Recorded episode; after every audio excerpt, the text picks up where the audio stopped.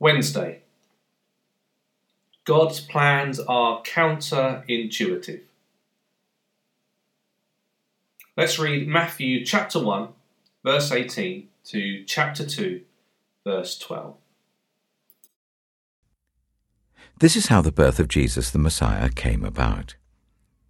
His mother Mary was pledged to be married to Joseph. But before they came together, she was found to be pregnant through the Holy Spirit. Because Joseph, her husband, was faithful to the law, and yet did not want to expose her to public disgrace, he had in mind to divorce her quietly. But after he had considered this, an angel of the Lord appeared to him in a dream, and said, Joseph, son of David, do not be afraid to take Mary home as your wife, because what is conceived in her is from the Holy Spirit. She will give birth to a son, and you are to give him the name Jesus, because he will save his people from their sins. All this took place to fulfill what the Lord had said through the prophet The virgin will conceive and give birth to a son, and they will call him Emmanuel, which means God with us. When Joseph woke up, he did what the angel of the Lord had commanded him, and took Mary home as his wife.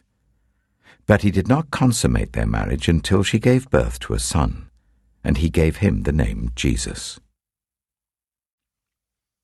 Matthew chapter 2 After Jesus was born in Bethlehem in Judea during the time of King Herod, Magi from the east came to Jerusalem and asked, Where is the one who has been born King of the Jews? We saw his star when it rose and have come to worship him.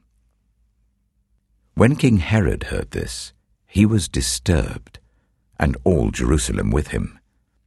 When he had called together all the people's chief priests and teachers of the law, he asked them where the Messiah was to be born. In Bethlehem in Judea, they replied, for this is what the prophet has written. But you, Bethlehem in the land of Judah, are by no means least among the rulers of Judah, for out of you will come a ruler who will shepherd my people Israel. Then Herod called the Magi secretly, and found out from them the exact time the star had appeared. He sent them to Bethlehem and said, Go and search carefully for the child. As soon as you find him, report to me, so that I too may go and worship him. After they had heard the king, they went on their way, and the star they had seen when it rose went ahead of them until it stopped over the place where the child was.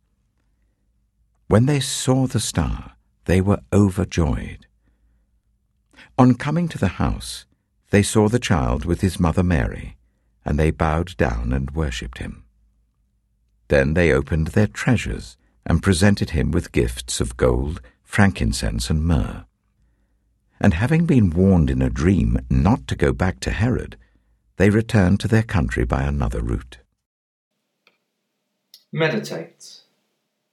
Be silent for a few minutes and reflect on the passage. What jumps out at you?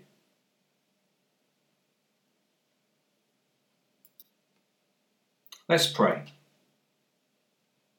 Dear Father, I struggle to know what you want of me, and I don't know what part I play in your plan.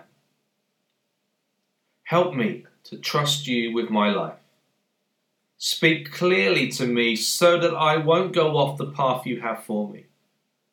And when the way ahead is decidedly murky, take me by the hand and lead me on. Amen. Contemplate. Is there a disconnect between your way and God's way?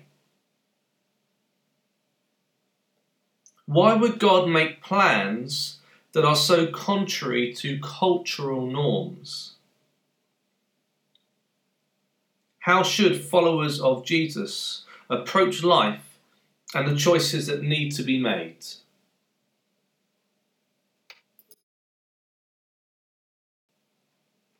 Isaiah 55, verses 8 to 9. For my thoughts are not your thoughts Neither are your ways my ways, declares the Lord. As the heavens are higher than the earth, so are my ways higher than your ways, and my thoughts than your thoughts. Let's listen to Speak, O Lord by Keith and Kristyn Getty.